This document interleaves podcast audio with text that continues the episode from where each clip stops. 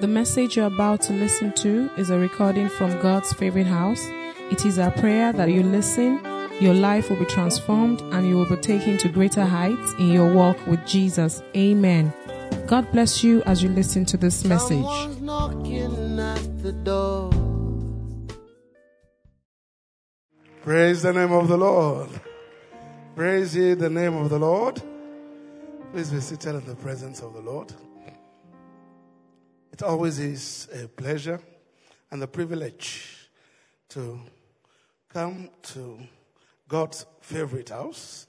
And truly, this is God's favorite house. So it's a privilege to be a part of God's favorite house. I don't take this lightly. And I thank God for the new work that the Lord is doing in Cape Town. And I believe that as God's favorite house is always in the vanguard of that which God wants to do, so I believe that there is something that God wants to do in South Africa, and God's favorite house is a part of it. And, you know, Pastor Fermi is always on the cutting edge. So we'll all line up as it is. We give God the glory. I bring you greetings from Mercy Place. And I just want to say thank you for the privilege. And tonight, we'll be looking at, we'll begin a series just over the next three messages that is called Wisdom for Strategy. We're going to look at the first part tonight. My prayer is that the Lord will help all of us to walk and learn together as we get ready. And I'm so excited that the next series that you're going to be dealing with is Stepping Up. It's amazing. God just has a way of working together. And when the gentleman talked about grace, I was so privileged because that is one area that I have come to appreciate. And I don't know whether you know this song. Yes, it says that saved by grace alone. This is my one plea. Jesus died for all mankind, and he died for me too. And it's really, Oreofe means the grace of God. And truly all of us were the beneficiaries of the grace of God. And tonight I pray that the grace of God will be mighty upon us tonight as we share together. Shall we pray? Heavenly Father, we thank you and we bless you. We give you the praise, we give you the glory, we give you the honor and adoration. Thank you, Almighty God, for the privilege of bringing your word. Thank you for your people that have come. I pray, my Father and my God, that tonight you will help us all to learn at your feet. That, Lord, your word will minister to our hearts. We will hear as we should hear. We will see as we should see. The eyes of our understanding shall be enlightened, and our hearts shall receive revelation. That, Lord, as we go forward, as we will be preparing to step up, the wisdom and the strategy that we will need to be able to carry the burden and the responsibilities of that higher place, you will release into our lives, even from tonight and forever. In Jesus' mighty name we pray. Thank you, Heavenly Father. In Jesus' precious name we pray. Amen. You can be seated. Thank you very much. So richly blessed.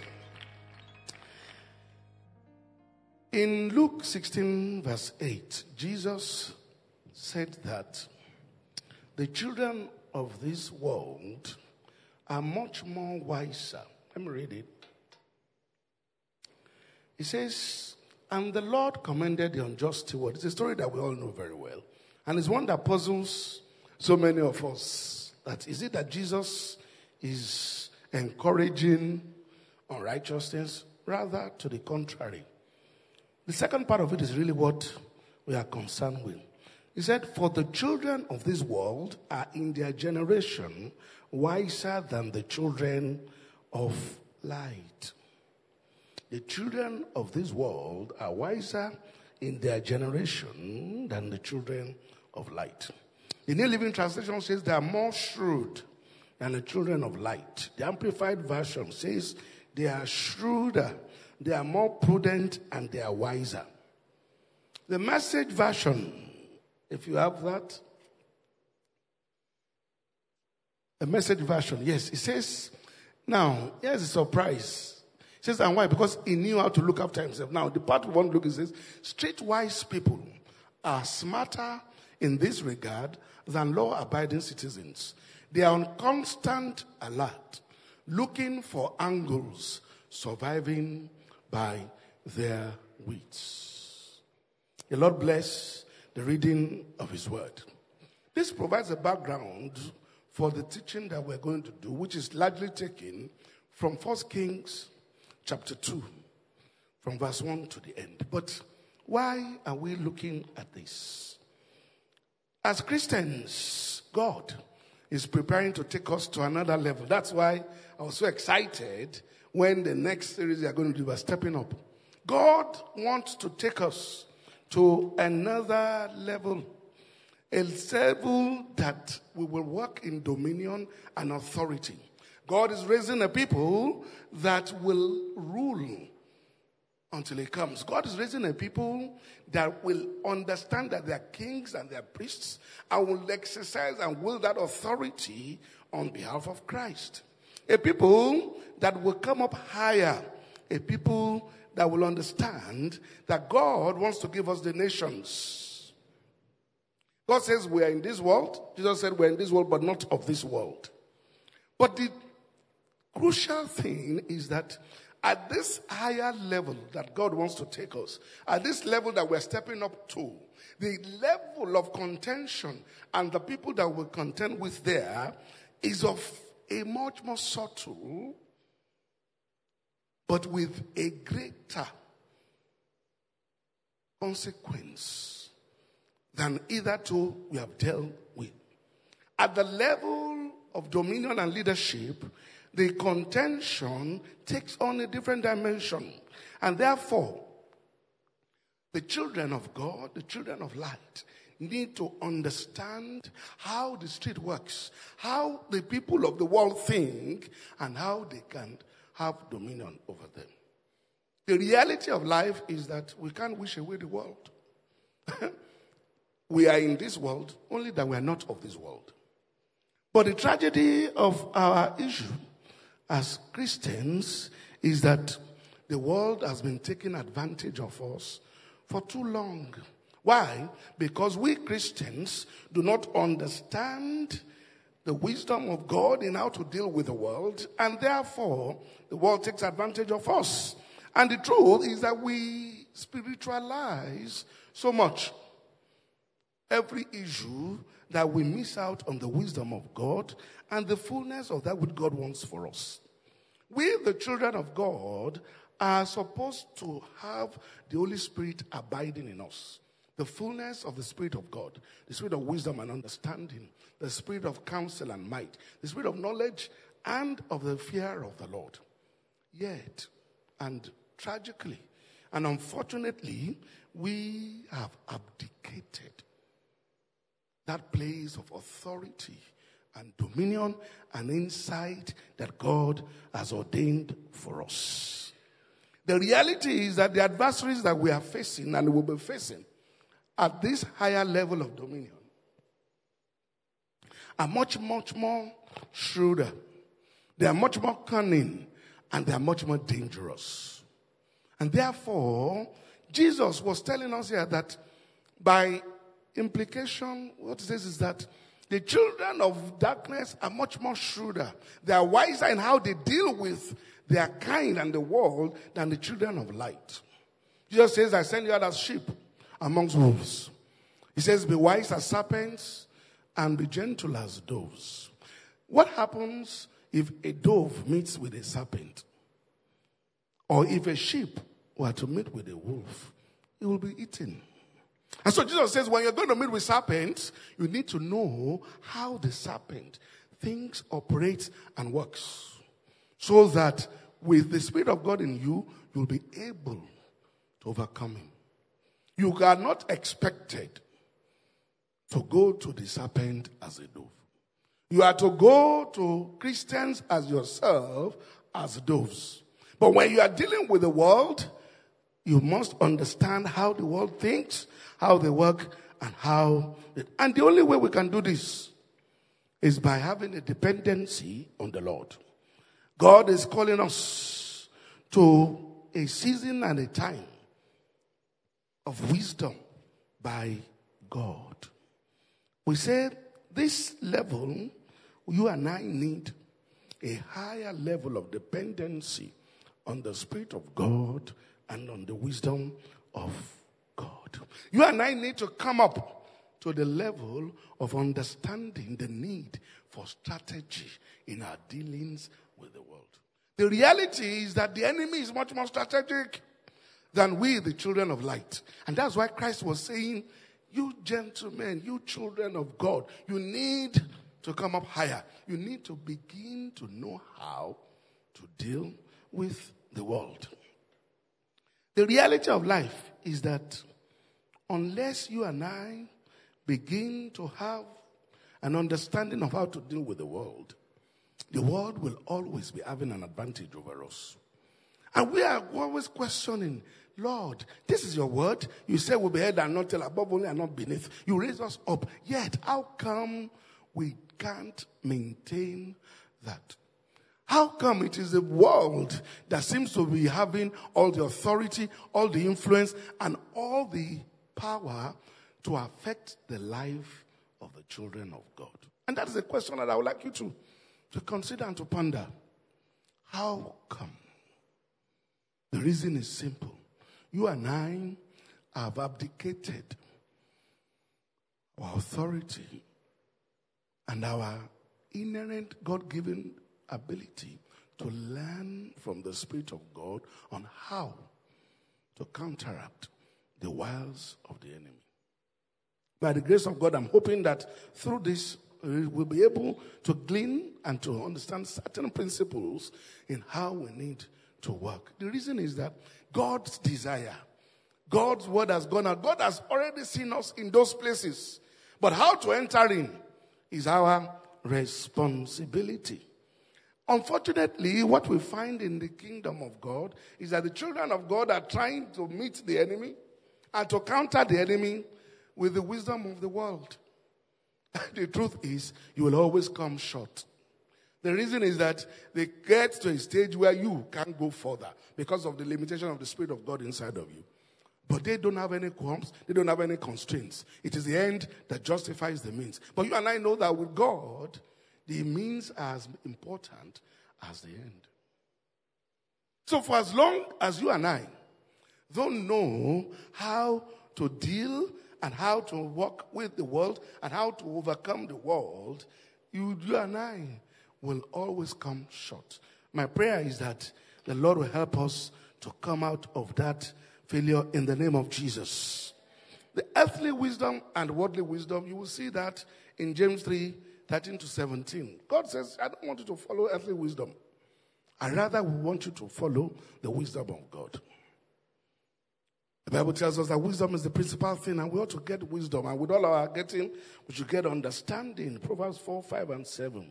This, I believe God is calling us to a higher level of relationship, a time of circumspection, and a time of discernment.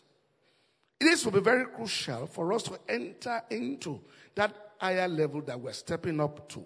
And the Lord will make us enter in the name of Jesus. And one of the first things we need to understand right away is that we cannot afford emotional judgments and emotional decisions. God has emotions, but God doesn't make emotional decisions. And we are children of God. We must learn how to separate our emotions and to learn the principles of wisdom to deal with the world. God is looking for a people who will take the rule in dominion, a people that will exercise his authority. What are the requirements for such people? It is that such people must be willing to yield to the wisdom of God. Such people must be willing to receive the wisdom for the strategy to adopt for success. In other words, you and I cannot afford to rely on our own understanding. We must learn to yield to the Spirit of God. And so that offers us a background to the theme, Wisdom for Strategy. So the second text really is the whole of 1 Kings 2, from beginning to the end, with this Luke 16:8 as a backdrop. I would like for you, when you get home tonight, to read the whole of this and even chapter 1, so that by the time we're taking the second part and everything tomorrow, we'll be able to have better understanding. Now, in chapter 3 of 1 Kings, we see Solomon's encounter with the Lord. And Solomon had an encounter with the Lord. The Lord gave him a blank check. And Solomon asked for wisdom. And God said, since you have not asked for money, for victory over your enemies and so on, I am going to give you even the things that you have not asked for. And we all know the rest of the story. And so the question and the challenge first is, how did Solomon know that he should ask for wisdom? If you read that passage, you will see God says, since you did not ask for this, you didn't ask for this, you didn't ask for that. Which means if you had asked for any of those things, they were legitimate. And they would have been okay. But there was something beyond just the legitimate needs. And that, the Bible says, and the thing that he asked pleased the Lord. And the Lord now gave him so much more. The reason tonight, and that's what I want us to look at, is before he got to chapter 3, certain things had happened in chapters 1 and 2, particularly chapter 2, which prepared him to be able to make the right decision in chapter 3. And that is what we want to look at over this course of teachings. Solomon got to the place of wisdom. And we found that he arrived well. The last verse of chapter 2 says that Solomon was established. It says, and the kingdom was established in the hand of Solomon. Right? Now, God wants us to take over the nations. How would we become established? Now, that verse 46 was the last verse of chapter 2. And so we're going to look at chapter 2. And in the course of this, we'll be looking at 5 relationships. The first that we're going to look at tonight is the relationship between David and Solomon. And that is from verses 1 to 10 of 1 Kings chapter 2. Next, we will look at Solomon and Adonijah, which is from verses 12 to 25. After that, we will look at Solomon and Abiathar, verses 26 and 27. And then Solomon and Joab, verses 28 to 34. And then, last, if time permits, we'll get to it. We'll look at Solomon and Shimei, verses 36 to 46.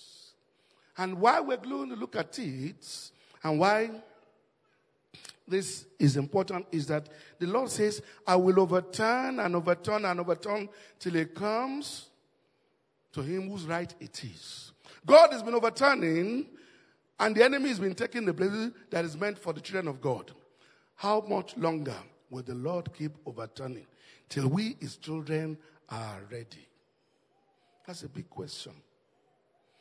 Why is that important? I want you to read with me 2 Kings verse 35.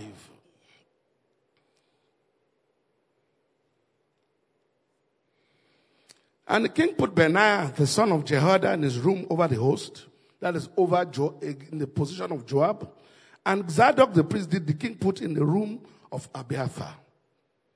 What is the relevance of that to us is that God always has replacements. God always has replacements. And that is why we can't be waiting for God can't be waiting on us forever. We need to step up. Amazing. We need to step up our game that we may enter into the fullness of that which the Lord has for us. And so we're looking at this. Romans 15 verse 4 says that all things that were written were for our learning.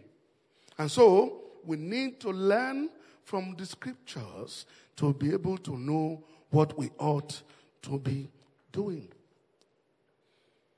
The truth is that verse 46 says, and the kingdom was established unto Solomon. Brethren, the reality of life is that there are steps that you and I must take as Christians, as children of God, for us to be established in that which God has ordained for us. And that can only be by the wisdom of God, through the Holy Spirit. The truth is that you and I may not be able to fulfill the glorious destiny and the purpose for which God created us, unless we take certain steps that will cause us to be established. God intends to is raising a people of influence, a people who know how to deal with the world, a people who will be constantly seeking from the Lord the strategies for win the battle against the enemy. The truth is that if you don't take certain steps to be established, you will continue fighting and never get to the place of being established. The reality is that the battles of the world don't finish, but certain battles need to be conquered for you to be established in that which God has ordained for you. And unless you take those steps, unless you accomplish those things, you and I will not be established in that which the Lord has for us. You will keep fighting battles to be established. To deal with the world, you and I, so that we can be established, you and I need to be completely dependent on God.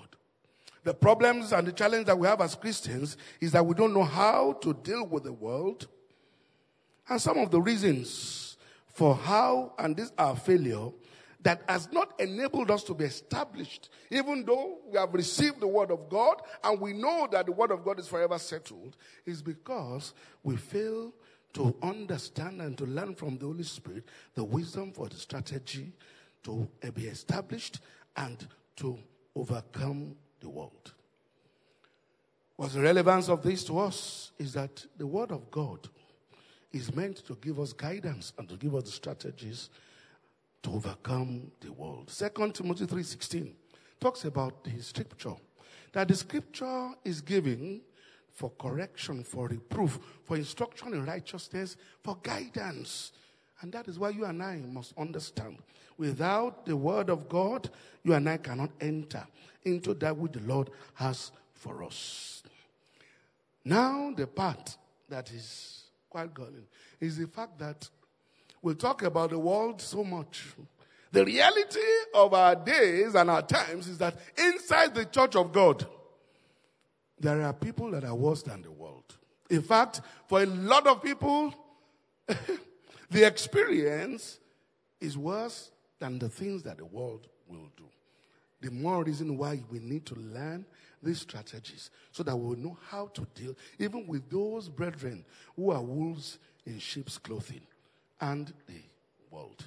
The Lord will help us in the name of Jesus. So let's go to this first part, which is where we're going to be tonight. David and Solomon. Verses 1 to 10. Now the days of David drew nigh that he should die. And he charged Solomon his son, saying, I go the way of all the earth. Be thou strong therefore, and show thyself a man. And keep the charge of the Lord thy God, to walk in his ways, to keep his statutes and his commandments and his judgments and his testimonies, as it is written in the law of Moses, that thou mayest prosper in all that thou doest, and whithersoever thou turnest thyself.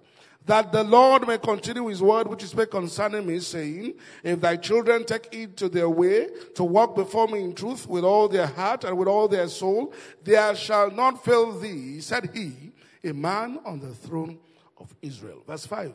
Moreover, thou knowest also what Joab the son of Zeruiah did to me, and what he did to the two captains of the hosts of Israel, unto Abner the son of Ner, and unto Amasa the son of Jether, whom he slew, and shed the blood of war in peace, and put the blood of war upon his girdle that was about his loins, and his shoes that were on his feet. Do therefore according to thy wisdom, and let not his hoary head go down unto the grave in peace. Verse 7. But show kindness unto the sons of Barzillai the Gileadite, and let them be of those that eat at thy table, for so they came to me when I fled because of Absalom thy brother. And behold, thou with this Shimei the son of Gera, a Benjamite of Bahurim, which cursed me with a grievous curse in the day when I went to Manahim. But he came down to meet me at Jordan, and I swear to him by the Lord, saying, I will not put thee to death with the sword. Verse 9. Now therefore hold him not guiltless, For thou art a wise man, and knowest what thou oughtest to do unto him. But his hoary head bring thou down to the grave with blood. Verse 10. So David slept with his fathers and was buried in the city of David. The Lord bless the reading of his word. Brethren, what we see here was not unlike what Moses did with Joshua. He knew he was going. And so what he did was he charged his son. As Moses charged Joshua, he charged Solomon. He gave him some things. And that contributed to preparing Solomon for how he entered the wisdom of God, how the kingdom was established unto him, and how in chapter 3 he was able to know what to ask of God. The reason was that following this charge by his father and the things that he did, he saw that walking in the wisdom of God and the strategies of God established the kingdom unto him. So that when God came and asked him, what will you have? He knew what he needed to ask. Brethren, you and I must enter into the wisdom of God in the name of Jesus. Brethren, that word from Pastor Fermi that you are going to step, it is from God. I didn't know what he was going to do. I was just coming to share. That is something that is burning in the heart of God. It's been overturning and overturning and overturning. And he's saying, it is your right. When will you come to take your place? The reason is this. The Bible says the prosperity of the fool will be his destruction. If you and I get to the place of authority and dominion, the place that we're stepping up to, and we lack the wisdom for strategy to deal that will be established in that place, it will be better that we don't get there. And that is why God has been overturning and overturning, because he doesn't want us to be destroyed. He's saying that we don't have what it takes. We are praying for this thing. He sent his word. We know that this is our right, but we can't enter in because we're not equipped for that level of battle. And God is saying, you need to step up. You need to come up higher that you may enter into the place and you may be established. The Lord will give us and establish us in the name of Jesus. And so, how do we start from here? We're going to look at the various things. Take some principles from what we read in verses 1 to 10. The first is that when we're asking, how did Solomon know to ask for wisdom? First, number one, is that David must have always taught him about the importance and the place of wisdom. David must have always taught him about the importance and the place of wisdom. How do we know this? He was telling him that you are a wise man. You walk in your wisdom. I'm trusting. I know that you will do what? How did he get there? Because he must have been teaching him. He must have observed the life of David. Must have observed how David employed wisdom in establishing himself and in walking with God. And therefore, he could also walk in it. Second Timothy 3:16 that was said, he must have been teaching him about the importance of wisdom and the word of God. But how did he get there? Psalm 72, which is number 2. Number 2 is that you and I must continually pray for our children and submit them to God. Psalm 72. Can you quickly come to Psalm? I want you to read Psalm 72 when you get home. Read the whole of it. In my Bible, it is titled, I don't know how it is in your Bible. What is the title of Psalm 72 in your Bible? Let me read what it says in my Bible. A prayer for the king. A psalm of David for Solomon.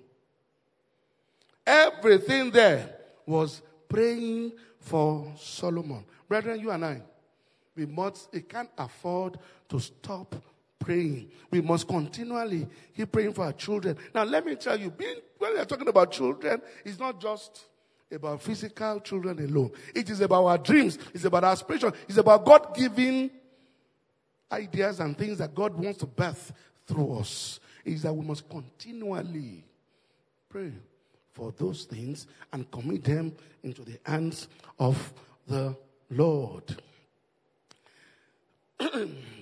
Number 3 is that our plans must be committed unto the Lord.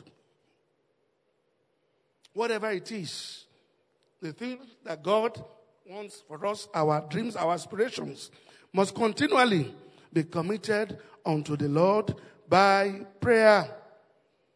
The reason is that the word of God, as we're told, is profitable for direction, for instruction in righteousness, for reproof, for correction, that we may know how to walk in every situation. Proverbs 3, verse 7 says we must not lean on our own understanding. Like I said earlier, we must learn to yield to the Spirit of God.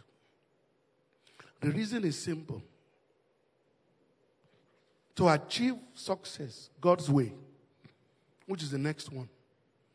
To achieve success God's way, you can only do it through the word of God. In other words, godly success can only come with God and in the ways of God. You can achieve success outside of God, the way the world calls success. But the true success that will last, that will endure, that the Bible talks about, true prosperity, can only be achieved God's way. And so we see here, David had talking to Solomon in verses 3 and 4, saying, you must follow the word of God. It says, and keep the charge of the Lord your God, to walk in his ways, to keep his statutes and his commandments and his judgments and his statutes, as written in law, that thou mayest prosper in all that thou doest, and whithersoever thou turnest thyself. He says that, look, to achieve the success that God has ordained, that has spoken concerning me and my generations, you have to follow the ways of God. Brethren, the same way for you and I. Outside of God, any success will end up in ashes. That success that I'm talking about is in quotes. Only godly success counts. Next one is that godly success can only be obtained and achieved by obedience. Brethren, Jesus said, they that love me are those that keep my commandments. He says, many will say unto me, Lord, in thy name we did this. He says, and I will say to them, I know you not. Depart from me, you workers of iniquity. He says, it's not all that says Lord, that calls me Lord, that are of mine. Brethren, the difference is obedience to the word of God.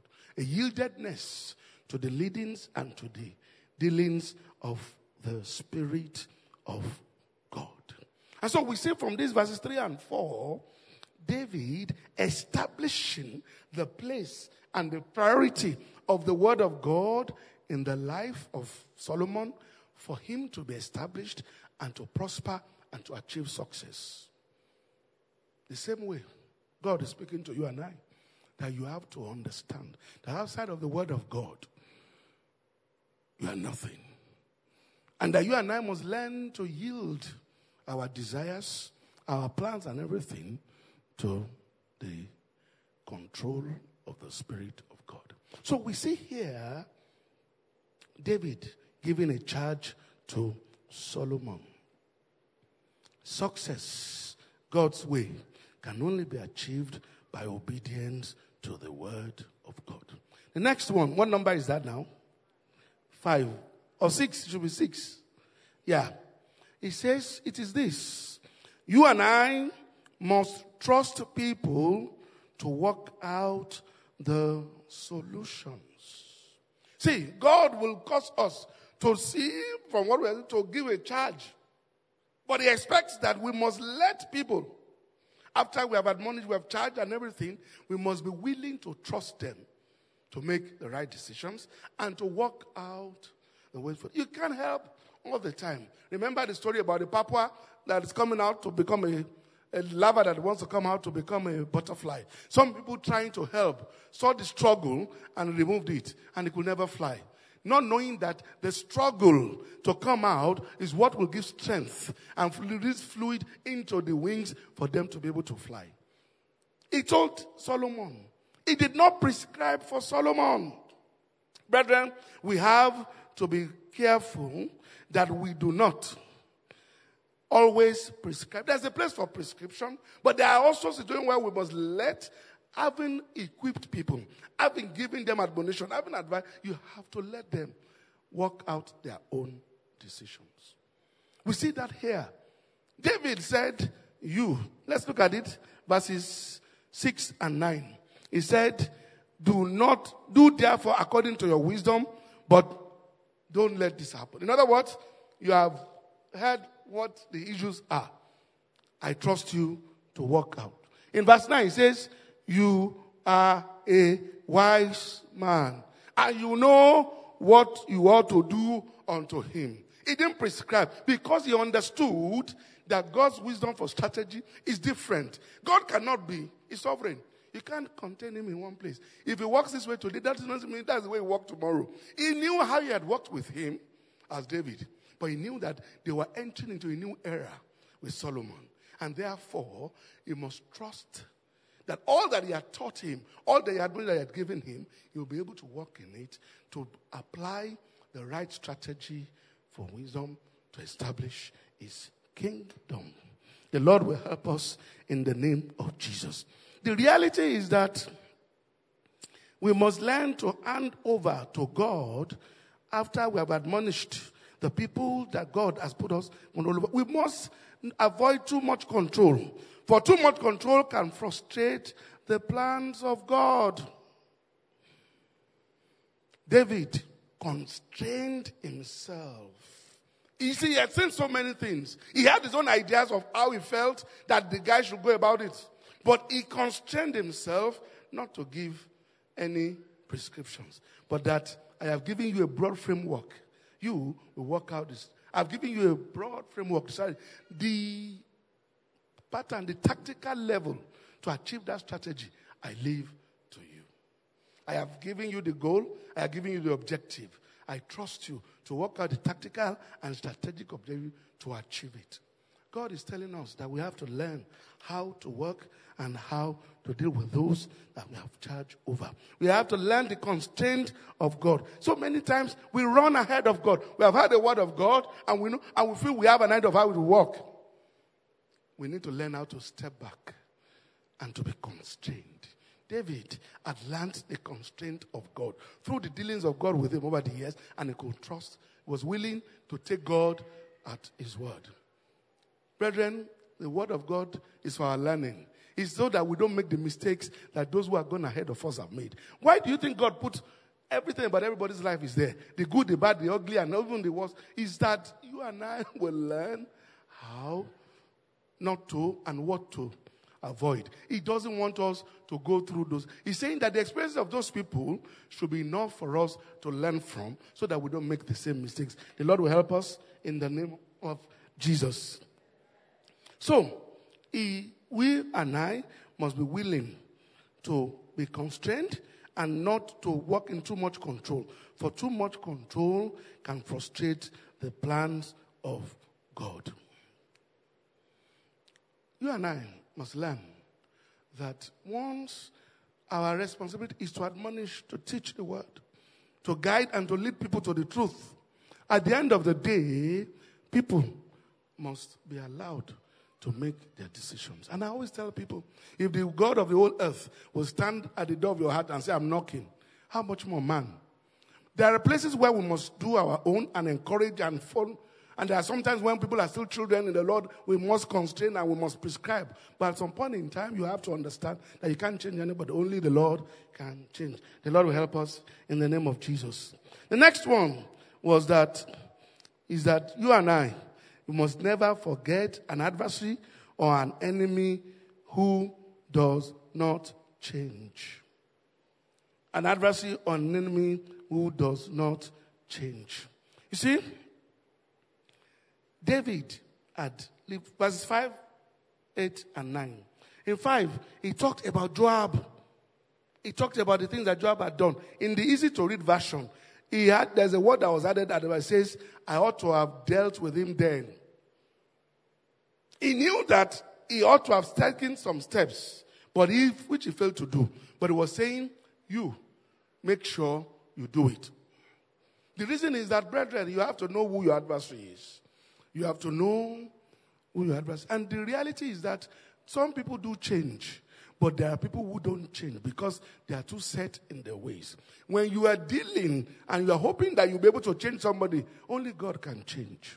Your responsibility is to know the nature of the person and to know how to work with them. To understand that it's not them, it's a spirit, and to know how the spirit of the world works. That is what David did here.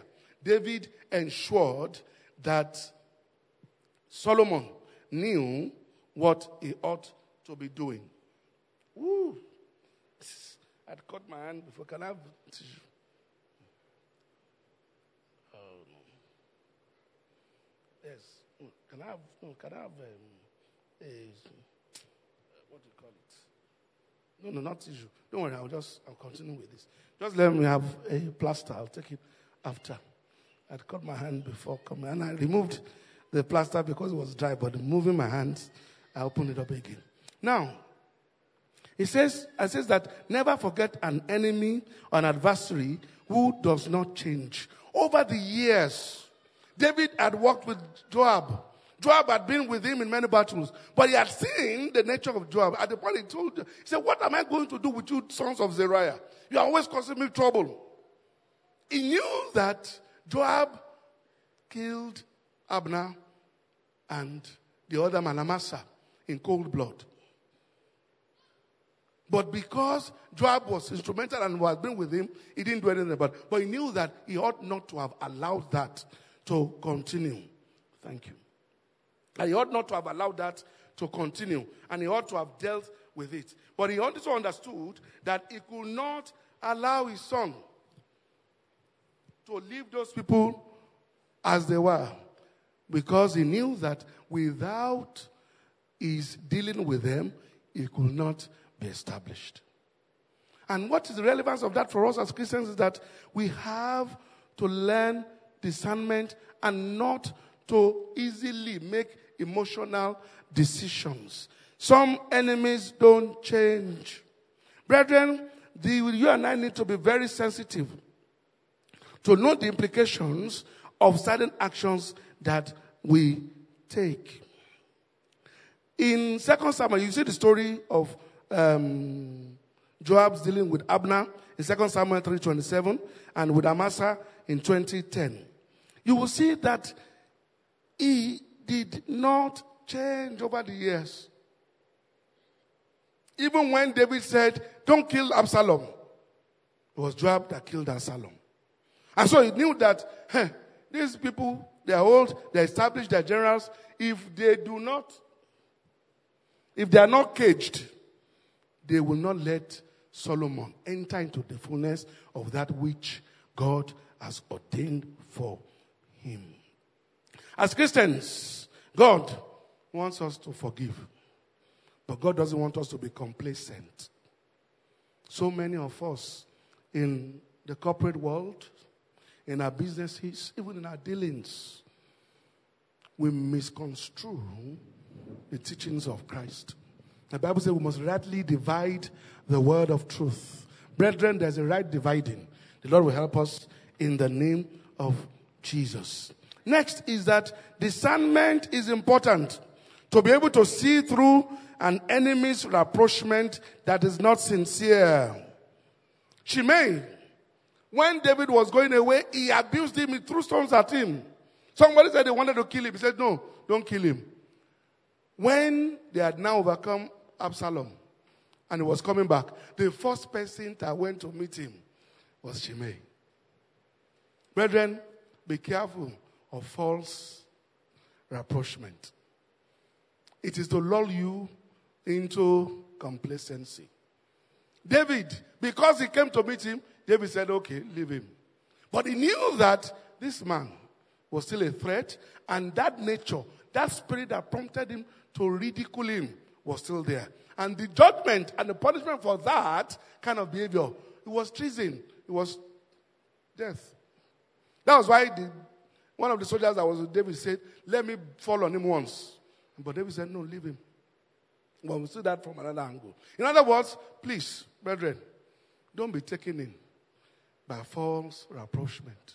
Somebody who has been your antagonist and everything. God will give you dominion, but don't be taken in when they come and they are not sincere. That's where discernment is key. Next one is that prudence is necessary to foresee the possible issues that stand in the future and to take steps to guard against them. What is this? David knew that for as long as these people that he had charged Solomon, he says, as long as they remain in their authority and their comfort zone, there is no way that Solomon could be established. And so, he, knowing the implications, having learned from his mistakes of not dealing with those things, he knew that to leave this boy with these people, he says it will be a problem. So he charged him and he told him about each person. This one, this is how he is. You must deal with him. This one, this is how he is. You must deal with him. This one, this is how he is. Because he knew that if the boy failed to do that, it could not be established. And we all know the things that he did. So when you get home, you will read the whole of chapter 2 and we'll be ready for tomorrow. Next one is that leaders have a responsibility to guide and to admonish those that are coming behind. David admonished Solomon. He gave him a charge. He admonished him. He told him the people he needed to deal with. He knew what he had to do. Brethren, the same thing Moses did with Joshua. Brethren, you and I, from the benefit of our experience, we owe a responsibility to guide, to admonish those who are under our charge. Next one is that you and I must learn to respect experience. Experience counts. Solomon heeded the admonition of David. He didn't say, because I am now the king. No. One of the challenges that we have today as Christians is that we think we know. So many of us, we are coming up, God is blessing us. We think, oh, we are wiser than those who are ahead. The Yorubas have a proverb that, in other words, no matter how much new clothes a young man has, he can't have as much rags as the older people. That is experience. You need to learn from it. And in the Bible, we see what happened. Solomon had a son, his name was Rehoboth. He was the one to continue the kingdom. The kingdom was still one. And they told him to take over. And the people came and said, under your father, there was so much taxation. Can you make the burden light? And he asked the men who had been with his father, Solomon. And they said, yes, talk to them gently. Encourage them and they will serve you. And then he called his friends. Hey, guys, what's up, man? What do you think I should do with this? And he said, oh, don't mind all those 40 old people. No. We need to show them that you are. You see, they want to take advice because they're a young man. You need to show them that you have authority and you can stand for yourself. Tell them that if my father did small, I will show you plenty. So that they will respect you. And he did the same. We know the rest of the story. The kingdom was divided. 10 tribes to Israel, one left for him. But for the mercy of God and the word of God that I said, it will always leave a remnant. That will have been the end. We must learn to respect experience. The last one for tonight is that you must remember those who have been good to you. In verse 7, it says, but show true kindness to the sons of Barzillai the Gileadite, and let them of those that eat at thy table. Let them be of those that eat at thy table, for so they came to me when I fled because of Absalom, your brother. Brethren, let me tell you, one of the reasons why a lot of us have not been able to enter into the fullness of that which God has for us is because we fail to remember those who helped us on our way up. We take for granted the support of. And the Bible says, woe to him that requires evil for good. So many people have forgotten the days of small beginnings. They have been raised up and they have forgotten where they're coming from. God is saying, don't. Those who are good to you on your way up, never forget them. And so he says, Barzillai, when I was running away, he and his family, they supported me. Let them always be at your table. The place of eating at the king's table was the place of favor. He says, this man was good to me. I am going away. You must remember to keep him. And so, tonight, we've looked at these initial issues. And I want us to understand, in closing, that there is a benefit and there is a work of wisdom that God wants you and I to enter into. Solomon understood the benefit of wisdom, and so he asked God for wisdom, and we saw the result in his life and in the history that we are reading. You and I must not tire to ask for the wisdom of God to know how to deal in every situation that will come our way. We cannot afford to be emotional. We must learn to make godly decisions. We must learn to walk with God. We must walk not in complacency. We need the discernment of God. We need the wisdom of God and the prudence of God to be able to weigh the implications. The Bible says the children of Issachar were men that had an understanding of the times and knew what Israel ought to be doing. God is calling us to come up higher. We Christians are easily defeated and we are easily manipulated because we lack the wisdom, we lack the strategy to deal with the enemy. Yet, the enemy is always strategic. Never forget those who have been good to you. And so this is where we'll stop for tonight. Tomorrow, we'll be looking at Solomon and Adonijah. And my prayer is that, as you used to see, let me tell you, nobody has a monopoly of wisdom. And I am working on this. This is something that I'm teaching, I'm learning too. And I want us all to learn together. You to read. God will be giving you insight in the situations that you need to deal with as you to read. And I believe my own purpose is just to stir us up, to begin to open our eyes to see this. And then God will begin to work in each person so that all of us will enter into that place that the Lord has for us. This we ask in the name of Jesus. And this is where I'll close tonight. Tomorrow morning, we'll look at Solomon and Adonijah. The Lord bless you. Thank you for your time. It's been a privilege.